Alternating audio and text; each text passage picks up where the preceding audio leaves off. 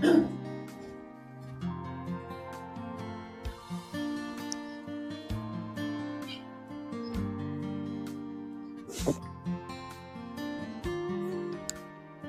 い。皆様、こんにちは。アラチェです。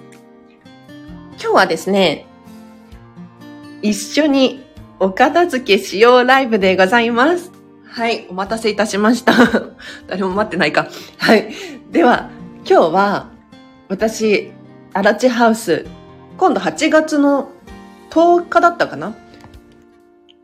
に、ハウスツアーをやることになりまして、そのためにも、やはり自宅をね、改めて片付けなければならない。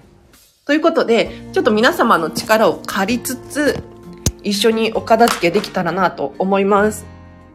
で、今日片付けるのは、お洋服。お洋服やりたいなって思います。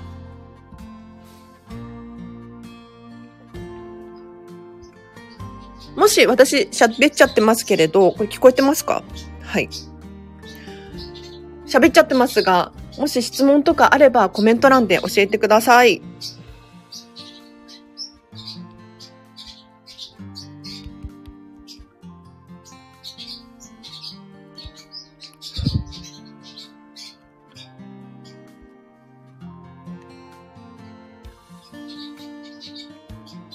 と待ってください。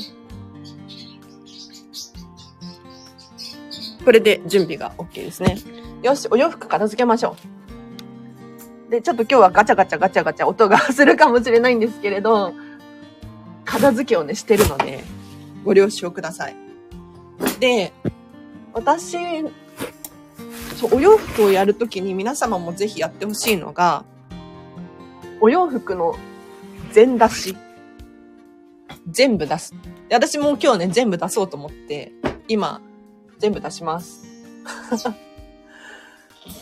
ただね、なんかこんまりさん曰く、片付けが終わっている方、まあ、片付けコンサルタントのようにね、片付けが卒業しているっていう方は、別に全部出す必要はないっていうふうにおっしゃってました。なので、あくまで片付けが終わっている人は、クローゼットにお洋服かかった状態で、お洋服の見直しをしてもいいよっていうことです。ただし、片付けが終わっていない人、自分の物量を把握できてない人は、やっぱりね、全部お洋服を出して、山にしてから始める方がいいみたいですよ。で、なんでアラチェは、じゃあお洋服全部出そうとしてるのかっていうと、ミニマリストなので、そんな全部出したところで、物量ないんですよ。物量がないのと、あとね、ちょっと、クロクローゼットっていうか、押し入れに、ハンガーを、ハン、これなんだ、なんだ、押し入れの中に、ラックを入れて、クローゼット代わりにしているんですけれど、なんか最近ちょっとごちゃごちゃしてきたので、ここを見直したかったのと、あとポールハンガーを使ってるんですが、もうポールハンガーかかりすぎ問題。妹とね、一緒に使ってるんですけれど、もう、これはかけすぎだよねっていうことで、一回全部クリアにします。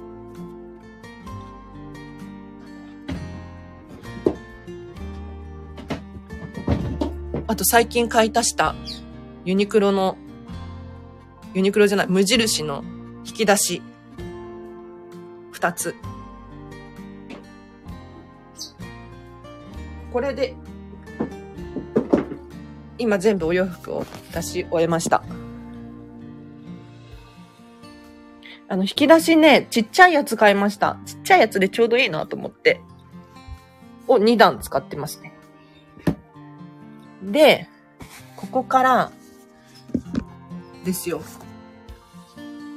あ、もし私喋っちゃってますけど、質問等あればコメントで教えてください。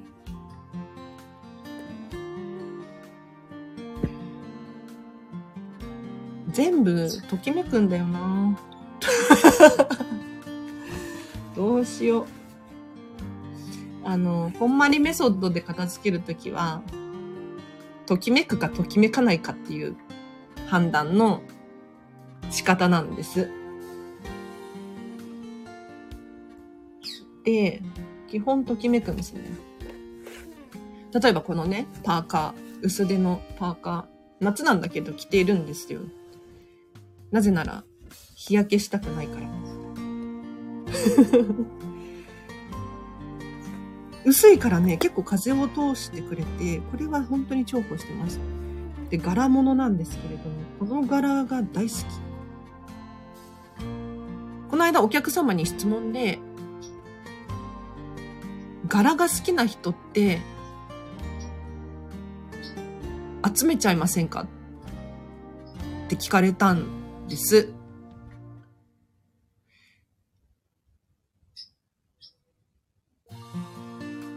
でもね、私、集めることはなくって、本当にこだわりが強いので、なかなかお気に入りの柄に出会えないんですよ。で、ちょっとでも、100点満点中、99点の柄に出会えたとしても、買わないですね。100点満点中、120点の柄をなるべく買うようにしています。でこれはね、このシャツはミッキー柄で、これはすごい可愛いですよ。なんか一見ミッキーに見えないんですよ。ただの派手なシャツかなと思いきや、ミッキーがいっぱいプリントアウトされていて、これディズニーシーかな？ランドかな？で買ったんですが、気に入りです。これディズニー用。かわいい。あと、このアリエル。アリエルのトレーナー。あ、私今片付けしてるんですけれど、皆様もぜひお片付けしながらとか聞いていただけるといいかなと思います。このアリエルのトレーナーは、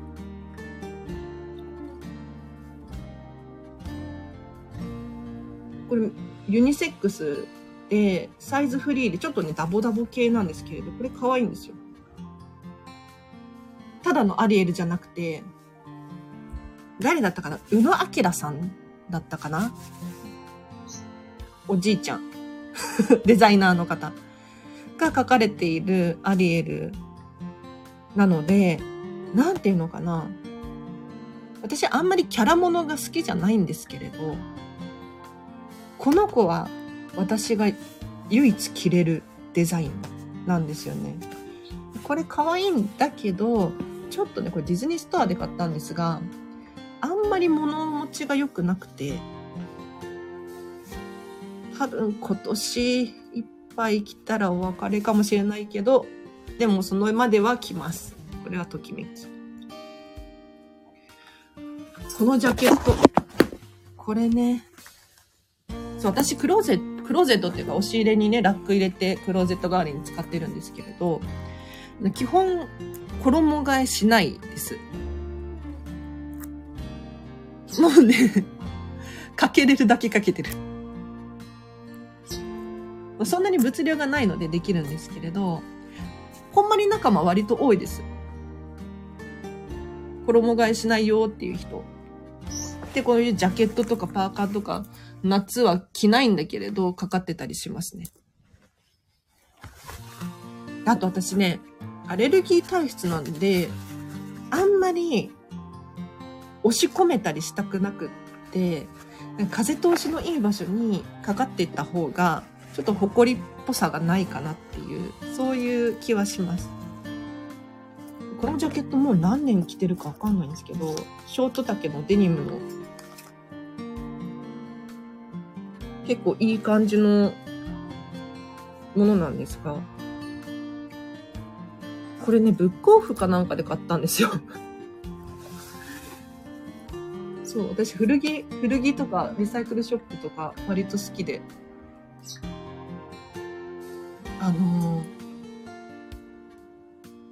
ー、古着屋さんとかでも、やっぱりね、古いものは古いし、ダメなものはダメなんですけれど、その中でもこう足しげく通っていると分かってくるんですよね。あ、これ新しいなとか、これ物いいなとか、この値段じゃ絶対に買えないな、みたいな。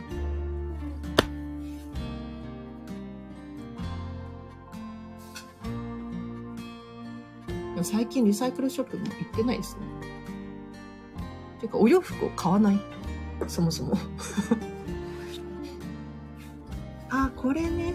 このジャケットは、このジャケットは好き。柄なんですが、柄物のジャケット多いな。これ私拾ってきたんですよ。拾ってきた。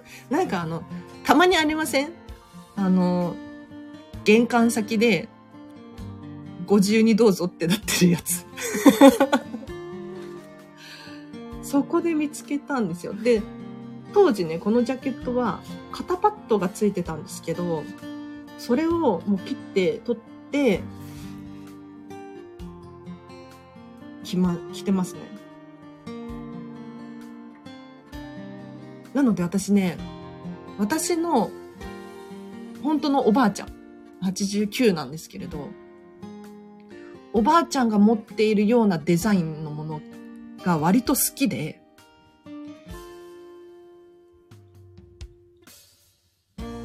たりしますね。だか今時そういうの着てても結構おしゃれに着こなせるというか。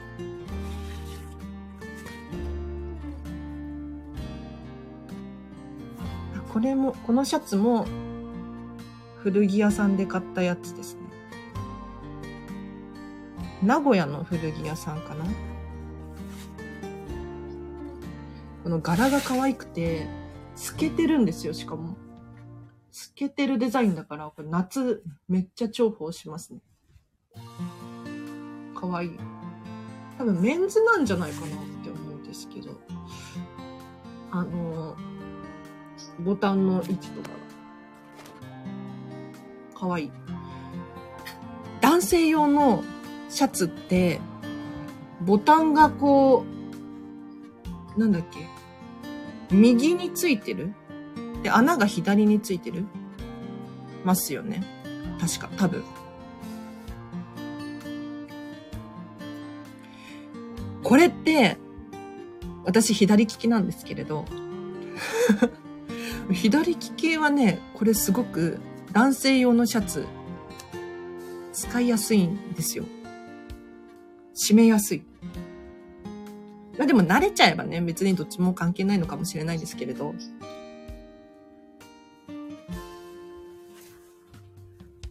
はい、どんどん行きましょう。これな、これちょっと今悩んでて、皆さん悩んでもらっていいですか？一緒に。いや、これ、ザラで買ったブラウス？ショート丈の半袖のすごい可愛いんですよ。すごく可愛いんだけど、夏に着ちゃうと、あの、汗が 汗じみっていうのかな目立っちゃう生地なんですよね。でもこの子は4、5年着てるんじゃないかな。ウエストのゴムの部分がだいぶ緩くなっちゃって、ブラウスなんだけれど、背中にゴムが入ってて、腰回りが細く見えるデザインだったんですが、だいぶもう、もうちょっと着れるかな。春先とか秋に汗をかかない時期に着ます。これはユニクロで買った、あの、スケスケの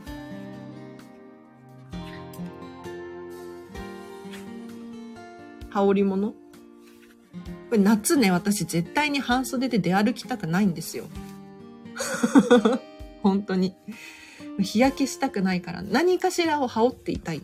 日焼け止めも塗るんですけれど、その上に何かしら着たいので、これはし。あ、これは冬のジャケットです。ちょっとウィンドブレーカーっぽくって風を通さない生地なので、薄めなんだけれど、かなりあったかいです。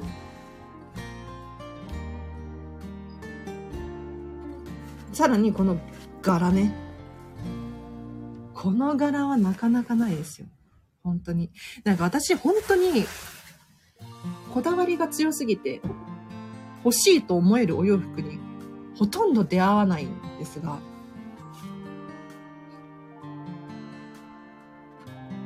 これは好きですね。あ、これね、これちょっと悩ましいんですけど、でも残します。この子は。えっと、何かというと、あの、モデルのローラちゃんが、お洋服、アパレル関係をやっていて、そこのブランドのトレーナーですね。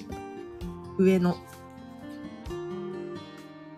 で、これね、まずお気に入りポイントが、モデルのロージャちゃんのブランドで、環境にかなり配慮ををしているブランドなんですね。で、金額はちょっと高いんですけれど、このトレーナーに関しても、オーガニックコットン100%で作られていて、で、さらに、この作り手さんたちのお給料とか、あと安全とかも考えられている企業なんです。で他にも、パッケージオンラインショップなので、どうしても配送しなければならないんですが、そのパッケージもすごくエコで、確かね、バナナの皮を使った段ボールかなんかかな？を使われていて、極力ビニール袋っていうのを使わない梱包で届くんですよ。ただこれ何が悩ましいかっていうと、もうだいぶ来て もう2年くらいになるのかな。ちょっと、よれてる感じがあるのと、あと、シミができちゃったんですよね。シミ抜きすれば落ちるのかもしれないんですけれど。でも着心地は本当にいい。着心地が良くて、このね、大きさ。ラージサイズ買ったんですけれど、私165センチなんですが、このダボって着るシルエットが本当に好きで、これは取っておきます。もうちょっと着ます。で、なんかせっかくエコなブランドで買ってるのに、ポンポン捨ててさ、それはなんかちょっと違いますよね。そう、私ね、その、なんだろう、わかんないけれど、昔から、物を大切にしたいっていう気持ちがあって、まあ、皆さんもあると思うんですけれど、なるべくこう、既存のものを使いたいんですよ。だから、古着屋さんとか大好きで、よく通うんですが、ま要するに、新しいものを買う。まあこのね、モデルのローラちゃんのブランドも、エコだけれど、新品じゃないですか。で、新品のものって、0から1のエネルギーって一番コストがかかるから、エネルギーがかかるんですけれど、伝わってるかな？でもね、既存のものを、なんかリメイクするとか、これってエネルギーを少なくすることが可能なんです。でもこの世の中本当に物が溢れているじゃないですか。だからね、もう、新しいものを作らなくても、どうにかこうにか回るんじゃないかなって思うんですけれど、ただね、人間はやはり生きていかなきゃいけないので、新しいものを作って新しいものを生み出すっていう、これが、やはり消費活動っていうのかな。消費活動、えっ、ー、と、お金を、経済を回すことにもなるので大事なことなんですけれど。だって環境のことを考え出したら人間なんていない方がいいじゃんっていう結論に至ってしまうので、それはちょっと違いますよね。はい。これミッキーパーカーすごい可愛いです。あのね、ディズニーの商品って、全くもってエコじゃないですよね。もうここだけが本当に唯一、ちょっと私もね、どうにかなんないのかなって思うところなんですけれど、最近ディズニーもちょっとずつ手、力を入れていて、最近だと、あの、私ディズニー大好きなんですけれど、ディズニーのキャストさんが着ていたお洋服を商品に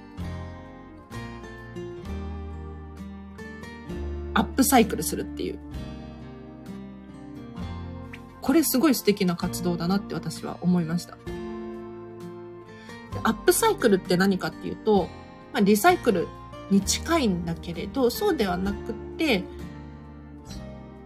既存のものを、リサイクルってもう形がゼロになっちゃうじゃないですか。ペットボトルを崩して布にするとか。そうではなく、既存のもの、布を布のまま、より、質の、質のいいじゃないな。より、価値のあるものに作り上げるっていうのがアップサイクル。ちょっと詳しくは検索していただきたいんですけれど。で、キャストさんのコスチュームも、古くなったから捨てるのではなくて、なんかね、古くなったらもちろん捨てるんですけれど、デザインの変更とか、ショップのクローズとか、によって、使われなくなってしまったコスチュームっていうのがたくさんあるみたいなんです。で、それを捨ててしまうのは確かにもったいないので、なんか最近それをトートバッグにするとか、なんかショルダーバッグにするとか、そういう風にしてるみたいですよ。高いですけどね、本当に高い。で、これは、このパーカーはユニクセックスの M サイズでかなりでかいですね。で、この黒の耳付きのね、帽子がポイントなんですが、かわいい。妹が買ったやつなんですけれど、なんかもういらないからおねいるとかって言われて、いるって言ってもらったやつです。これディズニーに着ていきます。で、そう、これ悩んでるやつなんですよ。次。これもう手放そうかなっていう、手放します。あ、でも、首のところがだいぶ汚れてるな。えっ、ー、と、ラルフローレンのシャツですね。私、ラルフローレンのこの水色のラージサイズのメンズのシャツが大好きで、ダメになっては新しいものを買って、ダメになっては新しいものを買ってっていうのを繰り返してるんですけど、ちょっと今回このラルフローレンは間違えたなって思ったのが、生地が分厚いんですよ。シャツにもいろんな種類がありますよね。あの、生地が薄いものと、生地が分厚いものと、このちょっと分厚い生地は私には合わなかった。けどね、何回か着たんですよ。で、ちょっと襟元がやっぱり汚れてるな。どうやって手放そうなんかまだ着れるような気もするけど、これ襟洗ったら誰か買い取ってくれるかな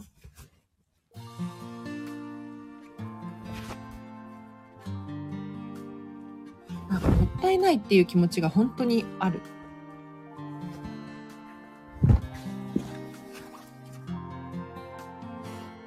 これはでもね、どっちにしろ手放します。ありがとうございました。手放すときは、感謝をして手放しますよ。これもちょっと悩ましいジャケットなんですけど、残します。これはね、革のジャケットなんですよ。革のジャケット。もうね、私、今の私だったら、革製品って買わないと思います。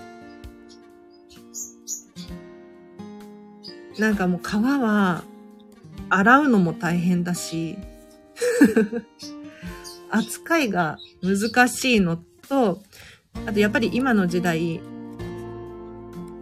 あんまり動物製品持ってるとちょっとあれかなって。餅はいいですけどね、靴とかね。革のものって餅はいいんだけれど、別に革じゃなくてもいいかなって最近は。なんか動物がかわいそう、かわいそう。うん、そうね。だけど、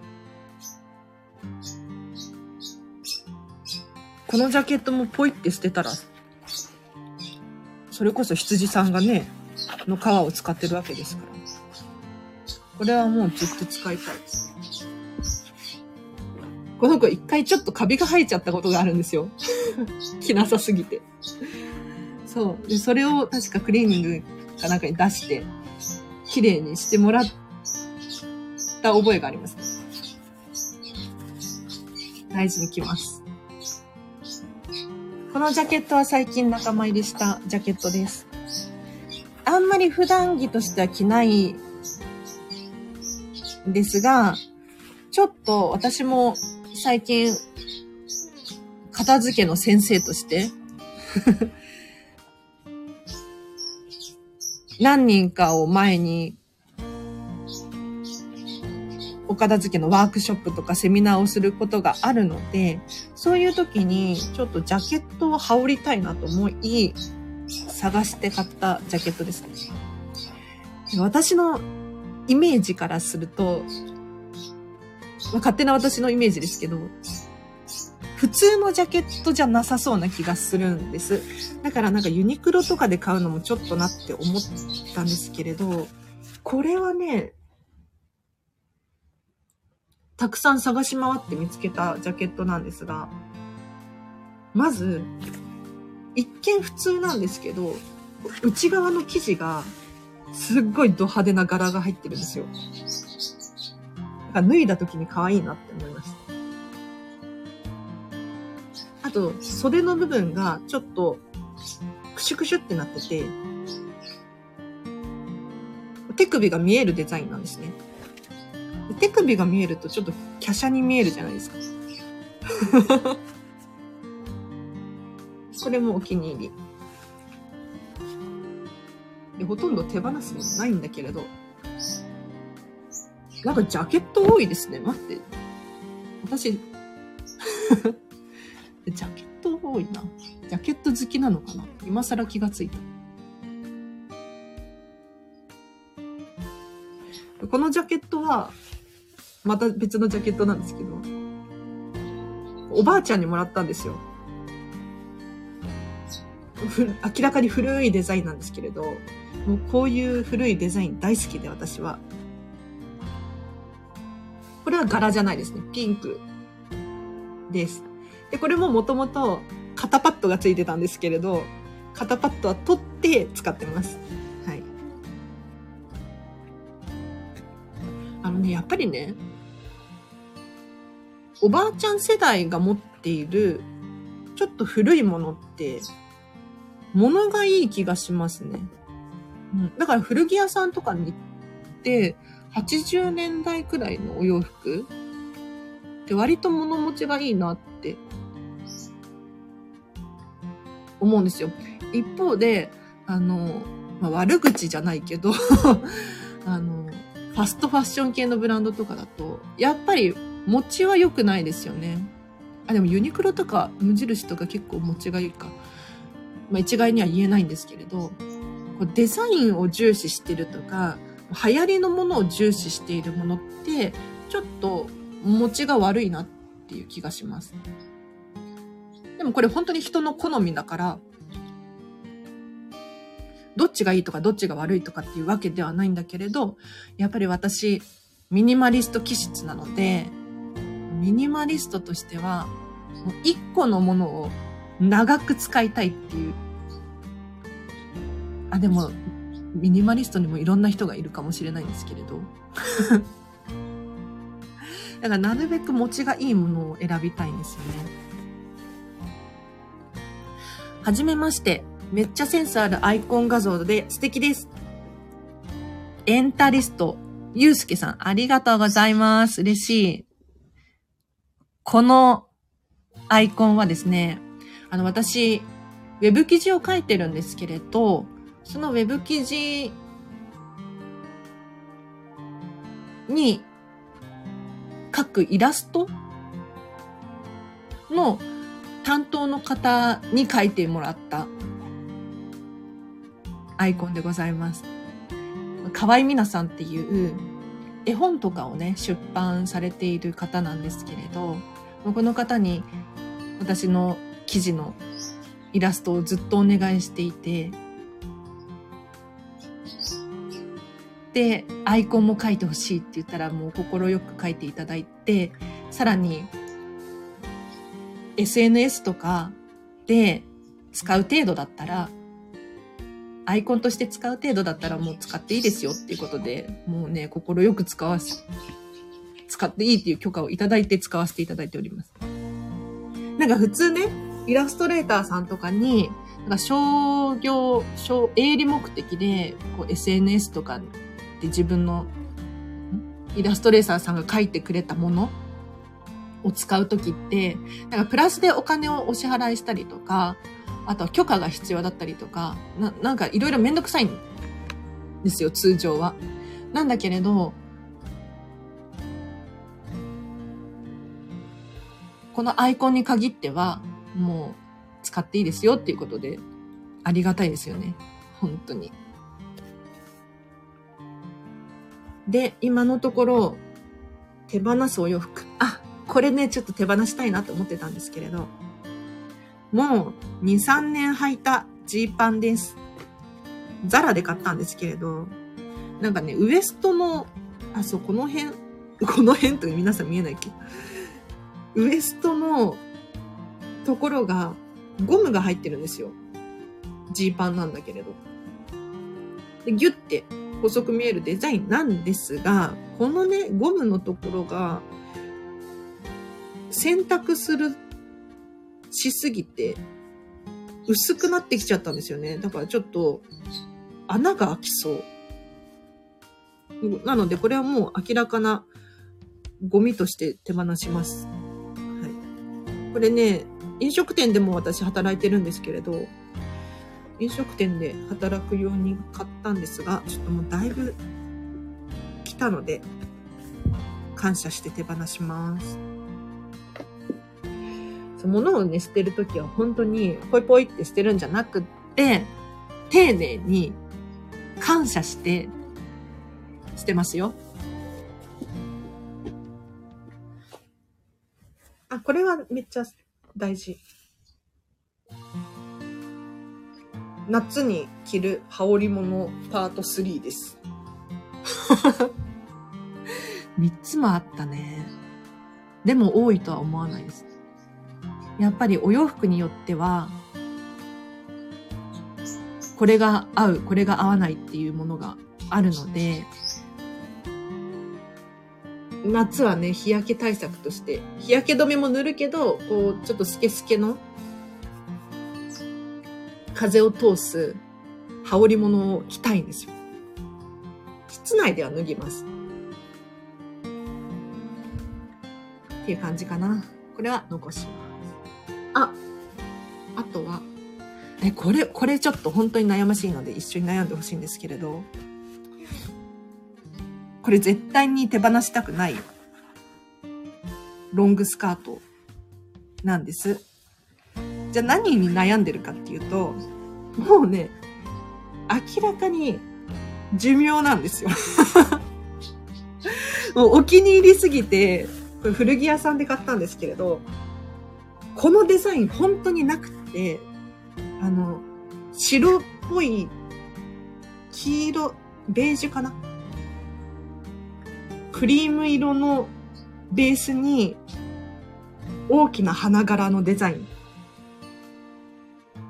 でこういうの本当にないです。もう私ずっと探してるんですけれど、あ、今でもワンピース着てる。これも似てるかな？本当になくて、その、柄物のお洋服で、大きな花柄のものに関して言うと、ベースが白っていうの、本当にないんですよ。で、これ古着屋さんのね、お姉さんともその話で盛り上がったくらい、本当にないんです。で、あるところにはあるのかもしれないけど、これは本当にお気に入りでずっと着てたんですが、もう明らかに寿命なの。もう色も薄くなってるし、あとロングスカートでね、裾の部分がやっぱりするんですよ。や、汚れてきちゃうので、これ何度も何度も手洗いしたんだけれど、ダメなんですよね。もう落ちないんです。で漂白しちゃうと柄物だから多分ダメなんですよねそう。でもこれはもうすっごいたくさん来て思い出も詰まってるし、今見てもすごい可愛いなって思っちゃうから、えでも家で着るって言ってもね、家で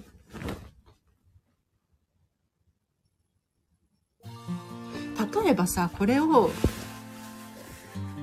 裾の部分が汚れてるから、切る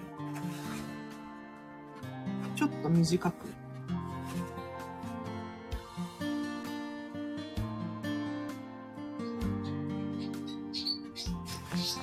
それはありかもしれない。で、ゴムも緩くなってるんで、ウエストの部分が。これは直して。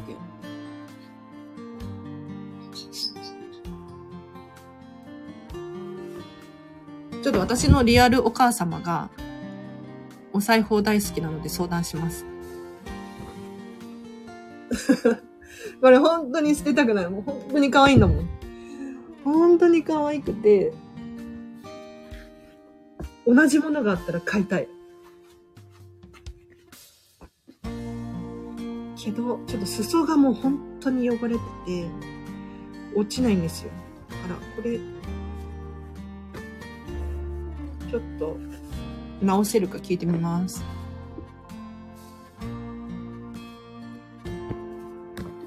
皆様ありがとうございます。お聞きいただき。あの、コメント、質問等あれば、コメント欄にコメントしてください。片付けコンサルタント。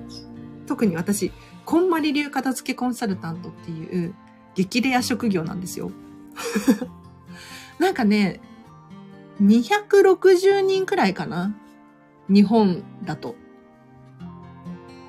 アメリカになってくるともうちょっと600人くらいいるんだったかな。忘れちゃったんですけれど。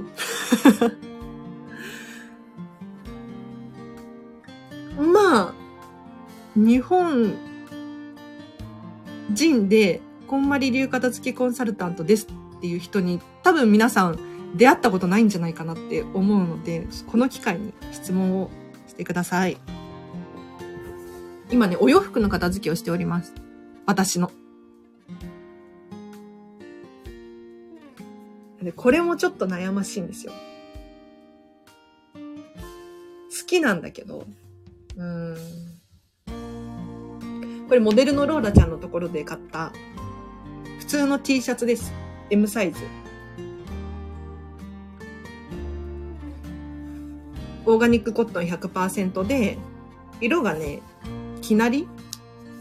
多分染めてないんじゃないかなって思いますが、何が悩んでるかっていうと、私あんまり T シャツ着ないんですよね。T シャツ着ないんです。で、まあ部屋着として着るかっていうと、部屋にいるときはちょっと袖がない服が好きで、まあタンクトップっぽい。やっぱり T シャツ着ないんですよね。でも、このモデルのローラちゃんのブランドは大好きだし、環境にね、配慮しているブランドで、言ってもデザインはすごく可愛いんですよ。ただ私が T シャツあんまり着ないのに買ってしまったっていう。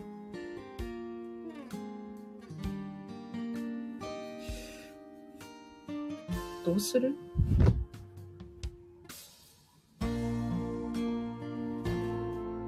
メルカリ？メルカリか。これあんま着てないんですよ。あんまり着てないから、割と綺麗じゃ綺麗。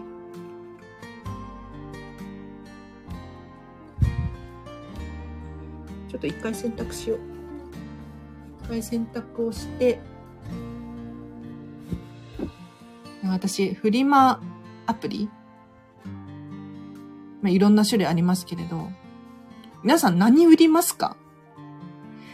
私あんまり使ってなくって、ただ唯一、本をめっちゃ読むんです。なので本は本当にフリマアプリでよく売りますね。ただね、本って簡単なんですよ。皆さんやってほしい。やったことない人は。フリマアプリを開いて、で、その中からカメラがあるので、カメラで本についてるバーコードをピッて読み取るだけで、全部情報が出てくるんです。本の情報が。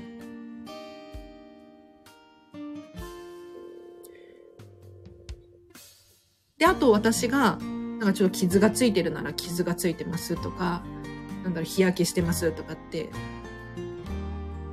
記入をして、金額を設定して終わり。すっごい楽でしょ？ただ、お洋服とかを出品するってなると、多分自分でサイズとか測ったり、重さ測ったりとか、しなければならないので、それはちょっとめんどくさいですよね。私、モデルのローラちゃんのお洋服めっちゃ持ってるわ。このジーパンも、モデルのローラちゃんのところのブランドのジーパンなんですけど、これはすっごいお気に入り。この形マジで噛む。天才って思ってます。なかなかこういうデザインのジーパンないくって探してたんですけれど、出してくれて、ハイウエストのワイドデニム、ワイドパンツです。で、このワイド具合もかなりワイドで、すごくいいんですよ。なんだけど、ウエストはハイウエストで結構細身のデザインなので、私足が太いのがコンプレックスなんですが、これは本当にカバーしてくれる。神。なかなか日本のショップでは出会えないデザインなので、れはお気に入りですね。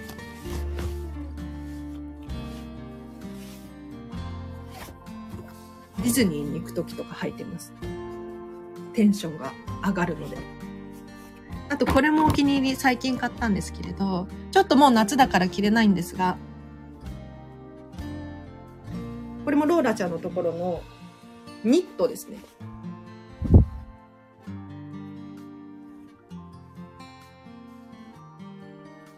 ショート丈のニットってすごく珍しくないですか、まあ、今でも流行ってるのかな？すごいショート丈で、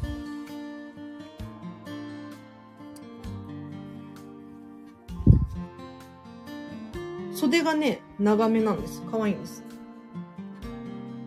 なのでさっきのこのハイウエストのデニムと合わせると、まあ、ギリお腹が見えないくらい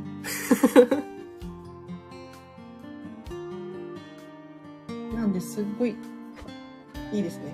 あの、私の骨格の問題だと思うんですけれど、ウエストを高く見せたいです。なので、このショート丈っていう、実は結構持ってるんですが、ショート丈とハイウエスト。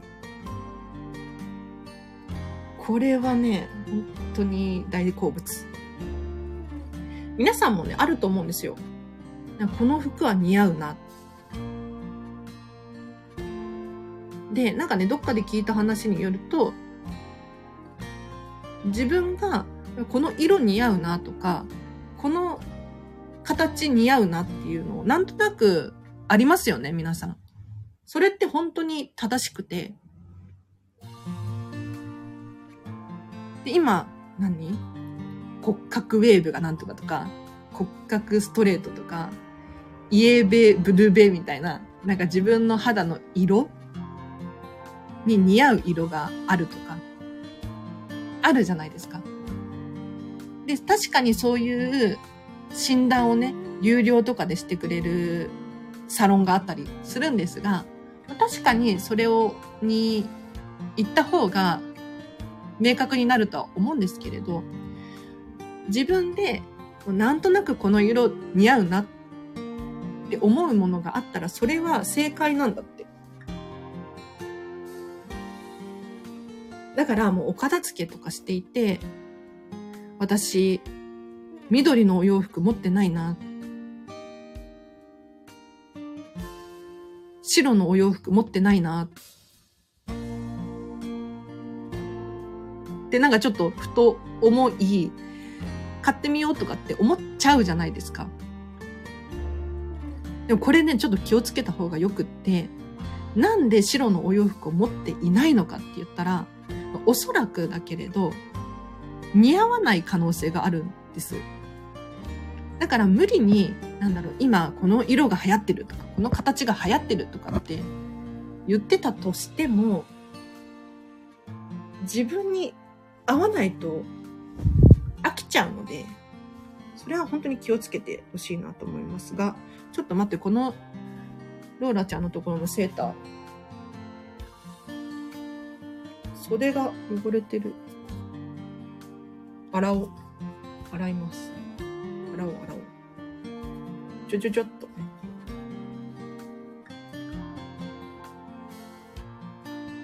あ、ちょっとこれ、悩ましい子出てきちゃった。うん。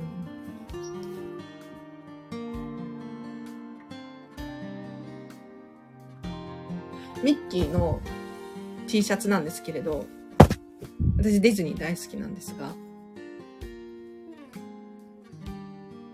いただき物です。お母さんのお姉ちゃんにもらったミッキーの T シャツ。これ何回か着たんですよ。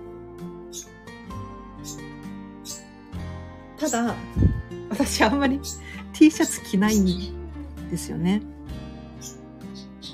あ、まー、あ、ちゃん、はじめまして。ようこそ。あ、ご飯作りながら聞かせてもらいます。ありがとうございます。もう、そうですよね。お昼の時間ですから。で、あんまり T シャツ着ないのと、このね、ミッキーが、もう、ド派手ミッキーなんですよ。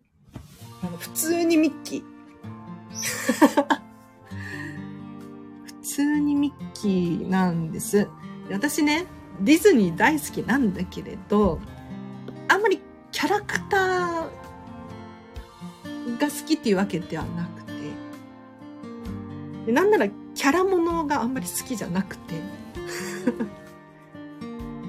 なんででしょうね。なんか、柄系は好きなんだけれど、キャラものはちょっと控えたい気持ちがあるんです。で、私が持っているディズニーグッズたちは、よく見るとディズニーっていう、そういう感じのものが好きで、例えばさっきのね、ミッキー柄のシャツもあるんですけれど、このミッキーはね、モノトーンで、よく見るとミッキーだねっていう、そういうミッキー柄なんですよ。一方でこのね、いただき物のミッキーちゃんは、すっごいミッキー。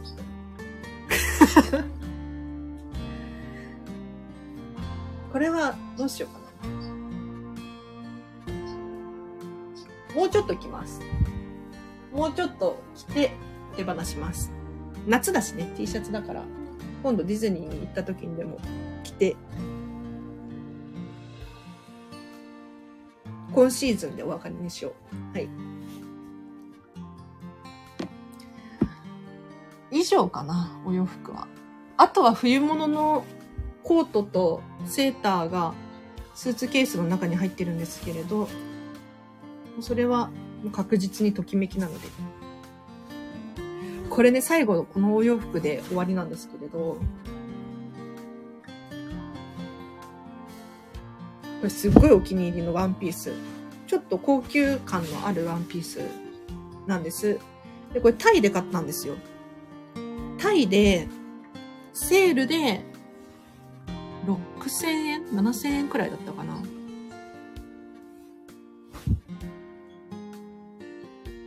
で、当時ね、今はわかんないけれど、タイって物価安いじゃないですか。だから、元値が多分1万円くらいするワンピースなんですけれど、かなりいいものだと思うんですよ。タイの価値で考えたら。で確かに物がいいし、しっかりしてるんですよね。これ3、4年くらい前に買ったのかな ?3、4年前かな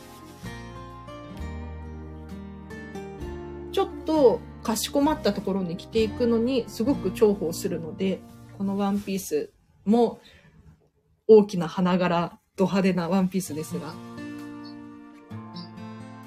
残します。シワになりにくくてね、いいんですよ。うん。はい。なんか着てますね。洋服私はほぼすっからかんです。おーミニマリストですね。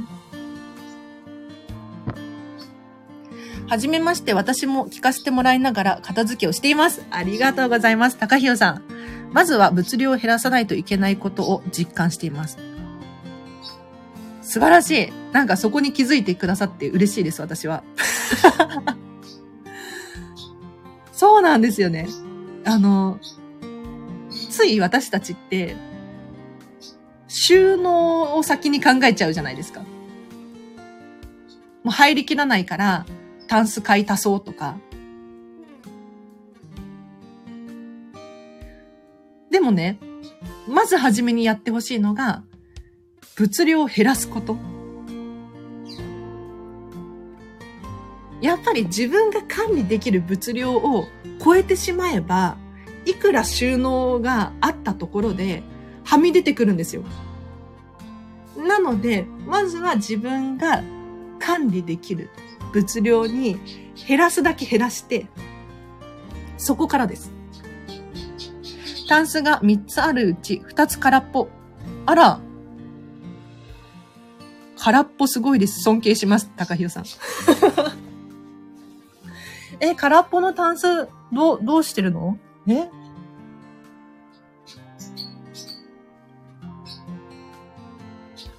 タンスって結構大きいですよね。カラーボックスとかだったらまだ小さいけれど、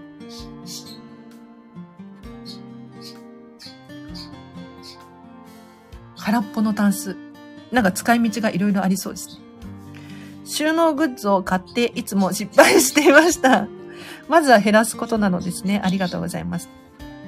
本当にその通りです。そう、収納をね、どうにかすれば入るんじゃないか、収まるんじゃないかって思うんですが、まあ、確かにそうなんですよ。収納頑張れば収まるんだけれど、頑張らないと収まらないんですよ。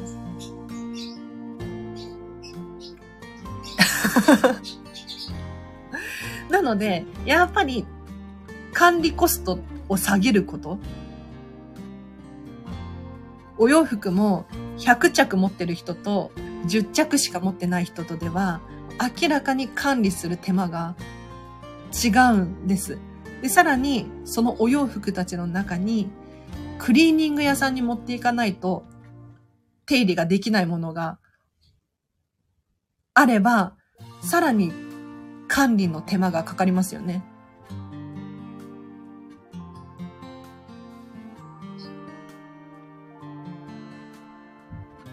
なので、もうとにかく自分のこの生活スタイルに合ったものたちをまずは選び抜く。私もね、今、50分くらいですけれど、全部のお洋服を喋りながら判断することができました。ちょっと洗濯機にあるものとかは省いてますけれど、そんなに物量ないです。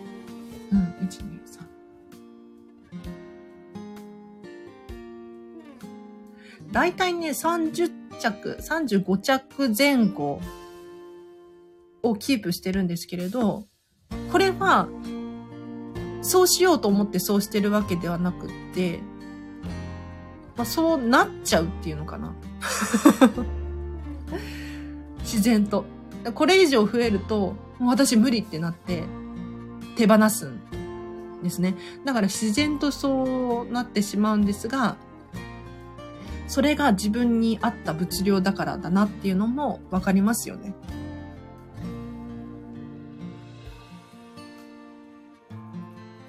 これって本当に不思議で、たくさんたくさん管理できる人いるんですよ。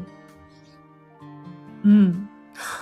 好きだからっていうのももちろんあるんでしょうけれど、お洋服とかね、こんなにたくさん持ってるのってびっくりするこんまり仲間がいるんですが、それがね、いいとか悪いとかではなくて、自分に合ってるかどうかっていうのがポイントで、確かに嵐地だったらその物量は管理できないんだけれど、誰か他の人は管理ができる。だから、なんだろう、もっと減らしなよって思うかもしれないんですけれど、違うんですよ。その人にとってはその物量がちょうどいいから、あの、減らしなよとかっていうのはちょっと違うよねっていう。管理コストを下げる。そうなんです、高弘さん。管理コストって色々あるんですよ。例えば、革の靴を持ってたら、ちょっとお手入れをしなきゃいけない。これも管理コストですよね。あとは、私かつてコンタクトだったんです。で、まあ、使い捨ても使ってましたし、一時、えっと、ハードコンタクトとかも使ってたんですけれど、まあ、どっちにせよ、ハードコンタクトの場合は、洗わなきゃいけないし、まあ、洗うのそんな難しくないんだけれど、保存液につけておかなきゃいけないし、じゃあ保存液がなくなりそうになったら買わなきゃいけない。使い捨てのコンタクトも一見楽だけれど、やはりストックを準備しておかなきゃいけないし、そのストックがなくなってきたら、また新たに買い足さなければならないですよね。で、お料理に関しても、お料理って、どこから始まると思います？私は、お買い物もお料理のうちに含まれると思うんですけれど、スーパーに行って、じゃ食材を探して買う、この往復の時間と、あとはお料理実際にする時間と、であと後片付けですよね。食器を洗って、それを元の場所に戻す。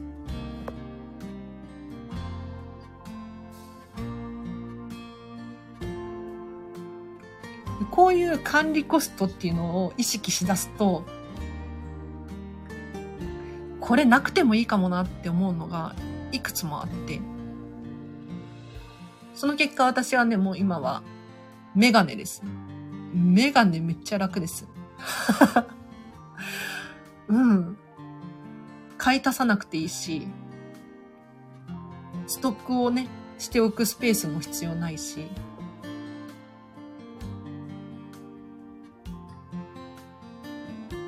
お料理も最近はしないって決めて、もうご飯と納豆とサバ缶、卵とか、いいですよね。簡単です。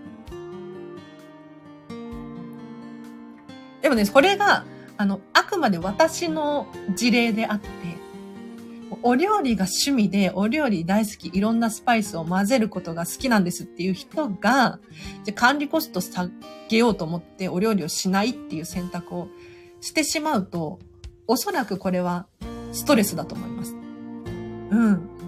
だから好きなことはやってほしいなっていう感じですね。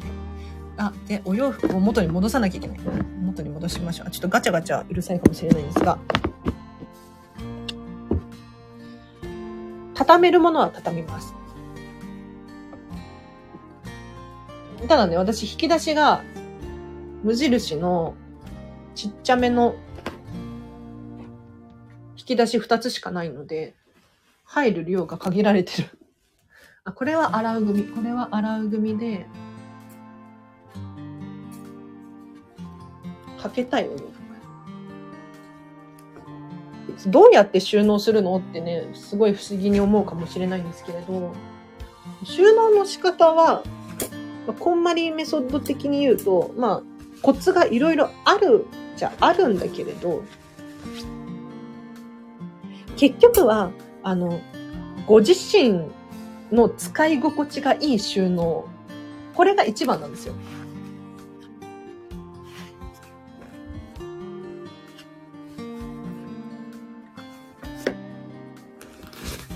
だから、こんまりさんはこう言ってたけれど、なんか使い勝手悪いなって思ったら、これは変えなきゃダメですよね。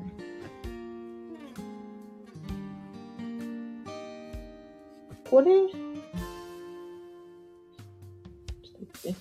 なんか最近、あの、押し入れにラックを入れて、そこにお洋服をかけてるんですけれど、明らかに多いんですよ、かける量が。ちょっと減らしたい、かける量。見た目が美しくない。でもやっぱりこういうジャケット系はかけたいですね。シワになりたくないので。シワになりたくないお洋服はかける。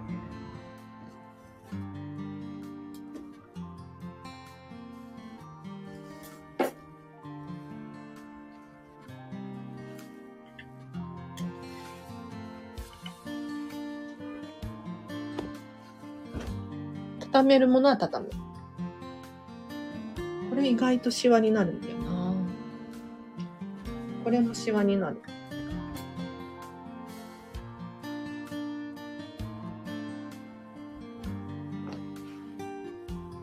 私パジャマ持ってなくって、パジャマというか寝巻き普通に外出用の服で寝てます。可愛いから。やだ、なんか、なんか、寝るときのためだけのお洋服ってなんか、もったいない気がしちゃって。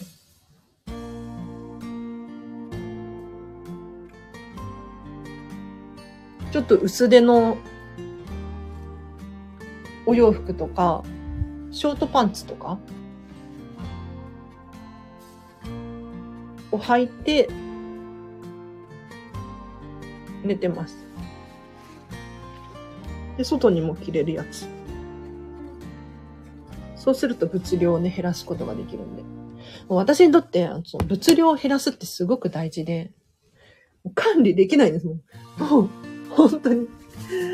もうね、めんどくさがり屋の度がすごい。いかに減らすこと、減らせるかっていうのを常に考えてます。これなかけなくてもいいんだけど、うん、難しいですね。これはかけたい。これはかけたい。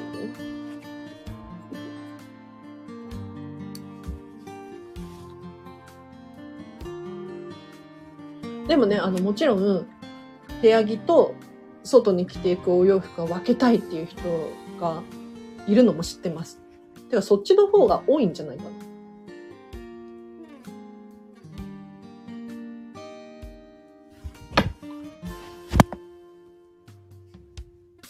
なので、それは人の好みですね、それぞれの。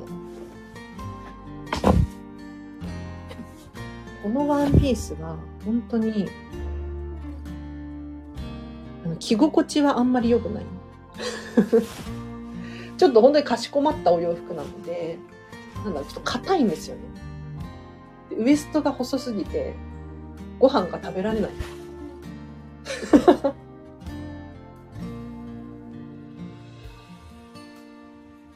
けど、こういうちょっとかしこまったお洋服は、本当にたまに使うんですよ。この間も、こんまりさんランチ会があって、こんまりさんに会いに行った時にこのお洋服着たので、これは畳んでおこ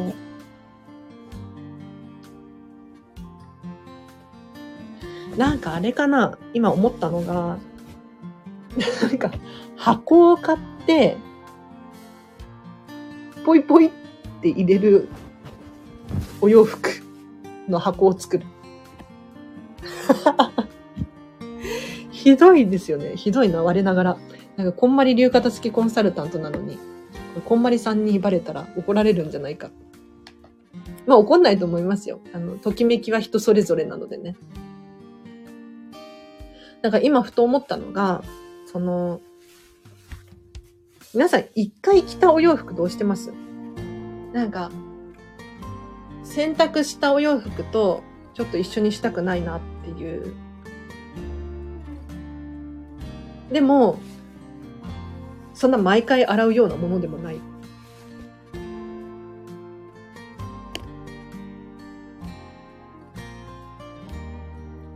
で、これとかはくしゃくしゃってしてもシワにならないので、やっぱりなんか何でもボックスみたいなのを買って、そこにポイポイポイって入れれば、ラックにかける量もすっきりするし、あ、いいな。ちょっと箱を買おう。ありがとうございます。なんか解決した一つ、もやもやが。あれ、皆さんハンガーどうしてます？ハンガー。ハンガーはね、もう本当に揃えてください。揃えてほしい。で、今使ってるハンガーがバラバラだったとしても、なんとなく、こう、色別に、濃い色ばっかり使ってみるとか、ちょっと分けてみるとかするだけで本当に違うんですよ。見た目が。うちは、このゴールドのハンガーお気に入りで使ってるんですけれど、まあ、使い勝手がいいかって言ったら別に普通なんですが、見た目がね、ゴールドだからっていう理由で、ゴールドの普通の細いワイヤーの、を使ってます。で、ちょっと、あの、分厚めのものをかける大きいハンガーも、二人くらい、二人？いますが、基本的にはこのゴールドのハンガーで統一してます。なんかよくね、あの、クリーニング屋さんで、プラスチックの黒っぽいハンガーをいただいたりとかするかと思うんですけれど、まあれもあれでいいんだけれど、揃ってた方が統一感が出るので、逆に黒で統一するとかね。それだけで本当に違います。おすすめです。よし、じゃあ、皆さんがいるうちに、お洋服かけていこうか。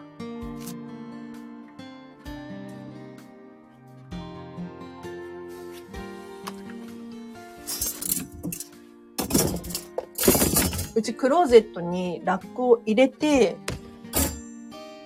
クローゼットじゃない、押し入れにラックを入れて、クローゼット代わりに使ってるんですけれど、妹と半分ずつなんですよ。左が私、右が妹。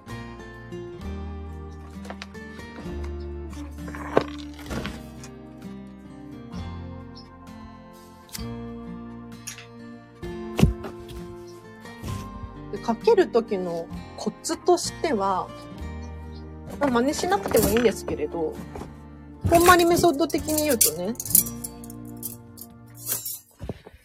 右が短いもの。右側に短いものをかけます。で、どんどん左に行くにつれて長いものをかけます。もしくは、色別。白いっぽいものから、だんだん黒っぽいものにしていく。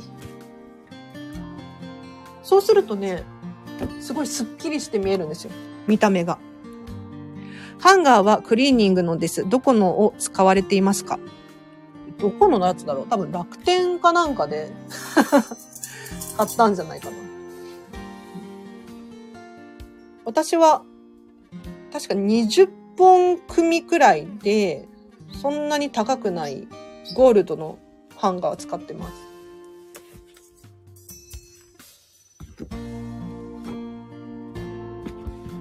あとね、ハンガーで言うと、うち4本だけ、あの、スカートとかズボンとかを吊るす用のこのクリップがついてるタイプのハンガーが4本あるんです。で、これは、えっ、ー、と、アンティークゴールドのものを使っております。アンティークゴールドで、ちょっとベースが木でできてるやつですね。これはね、高かった気がする。1本1000円くらいするんじゃないかな。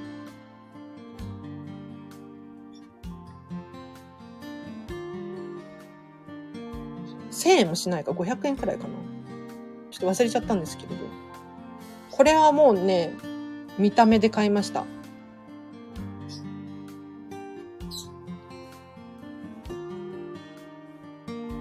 ネットで何でも買ってます。ネットいいですよ。もう調べれば出てくるんですよ。本当に。なんか最近ね、私ディズニー大好きオタクなんですけれど、ミニーちゃんのスタイルスタジオっていう、ミニーちゃんと写真が撮れる場所があるんですが、そこはミニーちゃんのオフィスなんですよ。で、ミニーちゃんってデザイナーさんなんですね。で、で、その待ち列、可愛いんですけれど、そこに、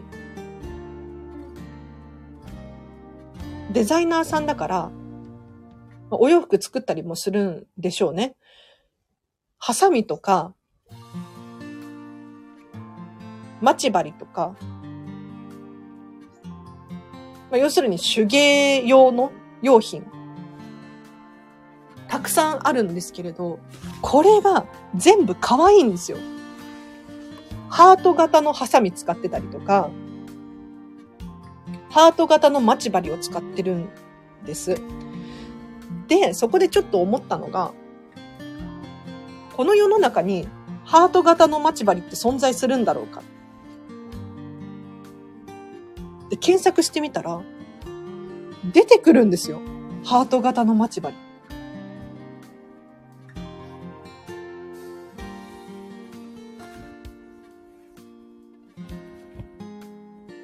なので、なんか、こう一見ね、消耗品とか、日常、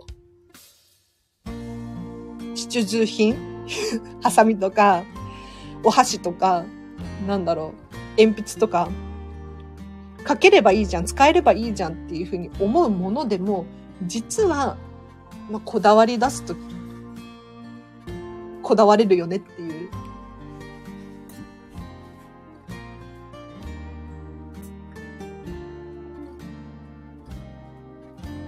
で、ポールハンガー。ちょっと私最近反省してるんですけれど、ポールハンガーにかけすぎ問題。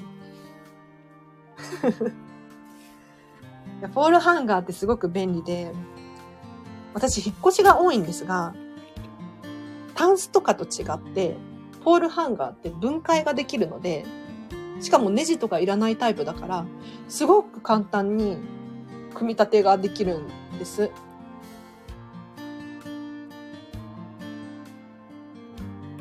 で、意外と収納力があって、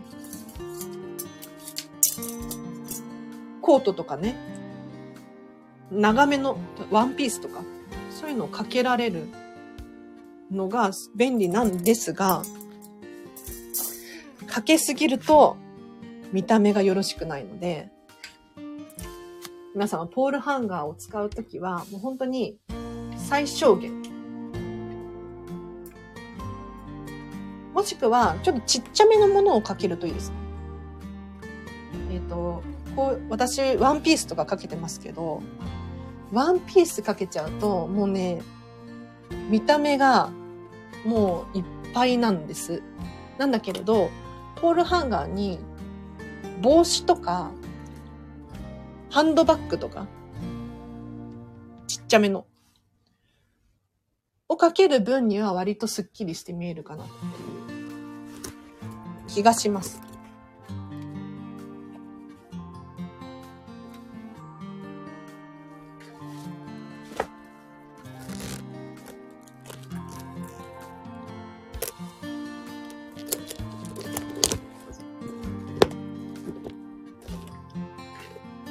だいぶ片付いてきましたよ。どうしよう。どうしようこれは、かけよう。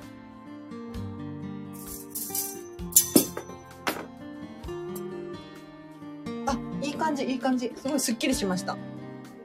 押し入れの中が。ラックがスッキリ。ああ、いいね。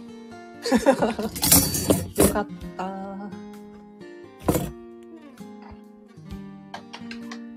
今度ね、8月10日だったと思うんだけれど、ハウスツアーやる予定なんですよ。ハウスツアーって何かっていうと、片付きコンサルタントのお家こうなってますよと。収納こういう風にしてますよっていう。それを見せるツアーなんですが、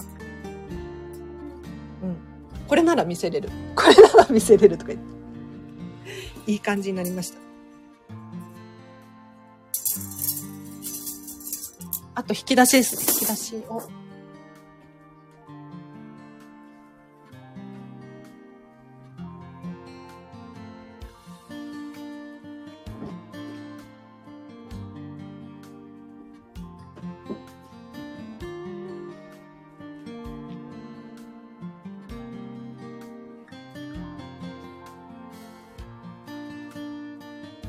でなんか何でもボックス用にポイポイってできる箱を買おう。何がいいかな？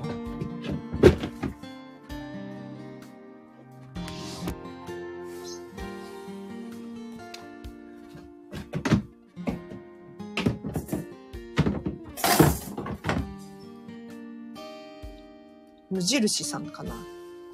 無印さんか、最近ね、楽天で買ったカゴがこれ便利なので、このちっちゃいやつ買おうかな。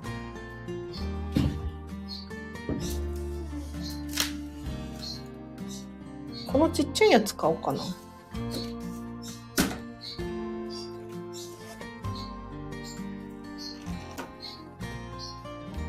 そうですね。なんかやっぱりね、あの、何でもポイポイポイってできる箱があると、本当にすごい便利で、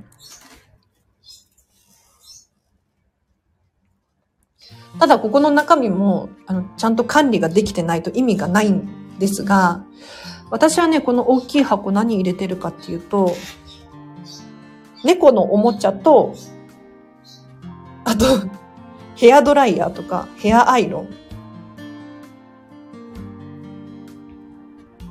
をポイポイポイって入れてますね。猫のおも、猫がいるんですけれど、猫のおもちゃがね、本当にいつも散らかっていて困ってたんです。で猫のおもちゃってサイズがたくさんあって、ちっちゃいボールみたいなものから、ちょっと長細い、なんか棒みたいなものまでたくさんあって、ちっちゃく収めたいんだけれど、入らないんですよ、そうすると。で、結論、大きい箱にポイポイって入れるっていう。これは便利ですね。ただこのカゴも結構大きいから、これが2個3個ある状態っていうのはちょっと考えられなくって。便利なんだけれど、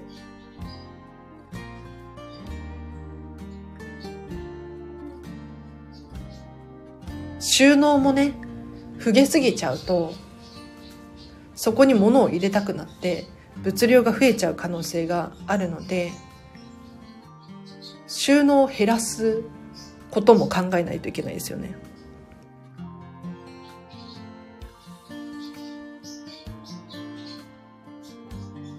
あ、じゃあこの話して今日は終わりにします。もうお洋服も片付いたし。はい。と実はね、実家に本宅の鍵が届いたので、それを今日取りに行かなきゃいけないっていう。すいません。全然意味が分かってないですよね。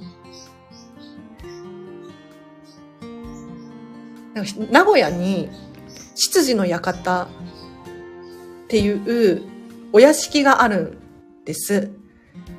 で、まあ、日本全国何万人も主がいるらしいんですけれど、まあ、会員がいるらしいんですけれど、その羊の館の鍵をね、主は作ることができて、その本宅の鍵がめちゃめちゃおしゃれなんですよ。本当に可愛い。で、石がついてて本物の。選べるんです。それが、ここじゃなくって、実家に届いたっていうから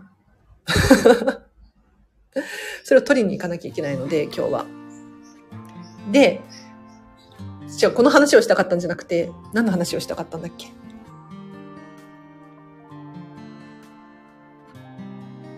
忘れちゃったな。この話をして終わりにしようと思ったら、この話をする前に忘れてしまった。カゴがね、これすごく便利で、あ、収納を減らすっていうところから、そうだ、この話をして終わりにするんですけれど、あの、私が片付けをした方たち、片付けレッスンの卒業生たち、もうね、いろんなもの手放してます。本当にびっくりするようなものを手放されていて、で、それは、あくまでその人の価値観で手放しているので、それがいいとか悪いとかっていうのは、もうご本人の価値観なんですけれど、例えばどんなものを手放してされたかっていうと、まずはソファ手放した方いらっしゃいますね。この方は本当にどんどん物が減っていったんですけれど、なんか私がレッスンにお伺いするたびに、あれ？ここにあったソファーなくなってないですか？とか、あれ？テレビなくなりました？あれ？布団なくなってないですか？どんどん減っていって、この方は本当にびっくりしましたね。で、この方はもう最終的に車を手放したりとかもしていました。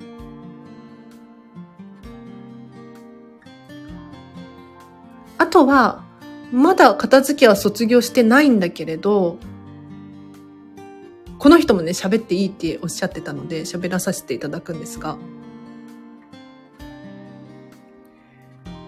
将来の夢がハリウッド女優ですとかっていう方がいらっしゃってすっごい面白い方なんですよ。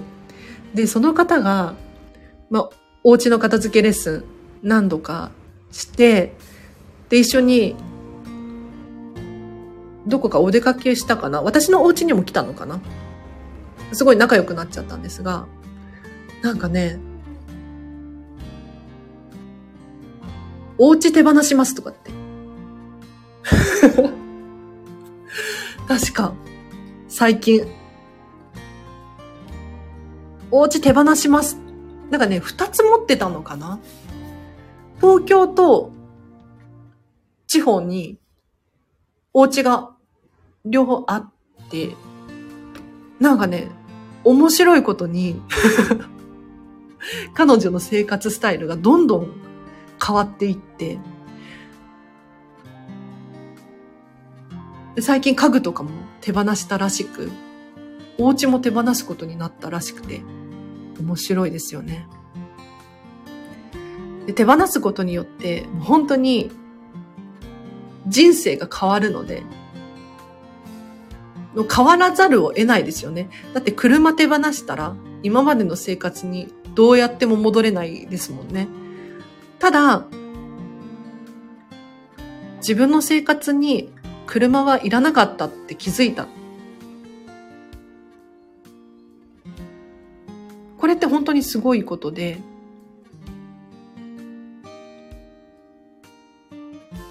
なんか私たちって日々生活している上で当たり前の光景ってあると思うんですよ。こうすることが当たり前。これがあって当たり前。ただ、お片付けをすることで物を手放すと、この当たり前だったことがどんどん変わって、でさらに磨きをかけていくことで、もっともっと快適な空間を作ることができる。だからね、私、こんまりさんの言う、人生がときめく片付けの魔法。もうこのワードが本当に大好きで、人生変えたいんだったら、まず片付けって思いますね。うん。だから習い事を始めるのもいいと思うんだけれど、片付けが終わった後でも良くないって思います。なんか新しくどんどん付け加えること新しいものをインプットするのも大事なんだけれど、インプットするためには、空いているスペースがないと入らないんですよ。なので、お片付けってすごく大事だなって思います。はい。では今日は1時間半も私のお片付けに付き合っていただきありがとうございました。なんかいろいろ気づきがあり、すごく良かったです。では、今日は以上です。皆様、今日の後半もですね、ハピネスを選んでお過ごしください。あ、お知らせを最後にしようか。えっ、と、このチャンネルのリクエストなどありましたら、レターを送ってください。で、さらに私に質問がある方も、レターやコメント、どしどしお待ちしております。あとは、お仕事のご依頼等は、お問い合わせフォームを貼っておきますので、そちらからお問い合わせください。はい。では、今日は以上です。皆様お聞きいただきありがとうございました。バイバーイ。お腹すいた。お腹すいたね。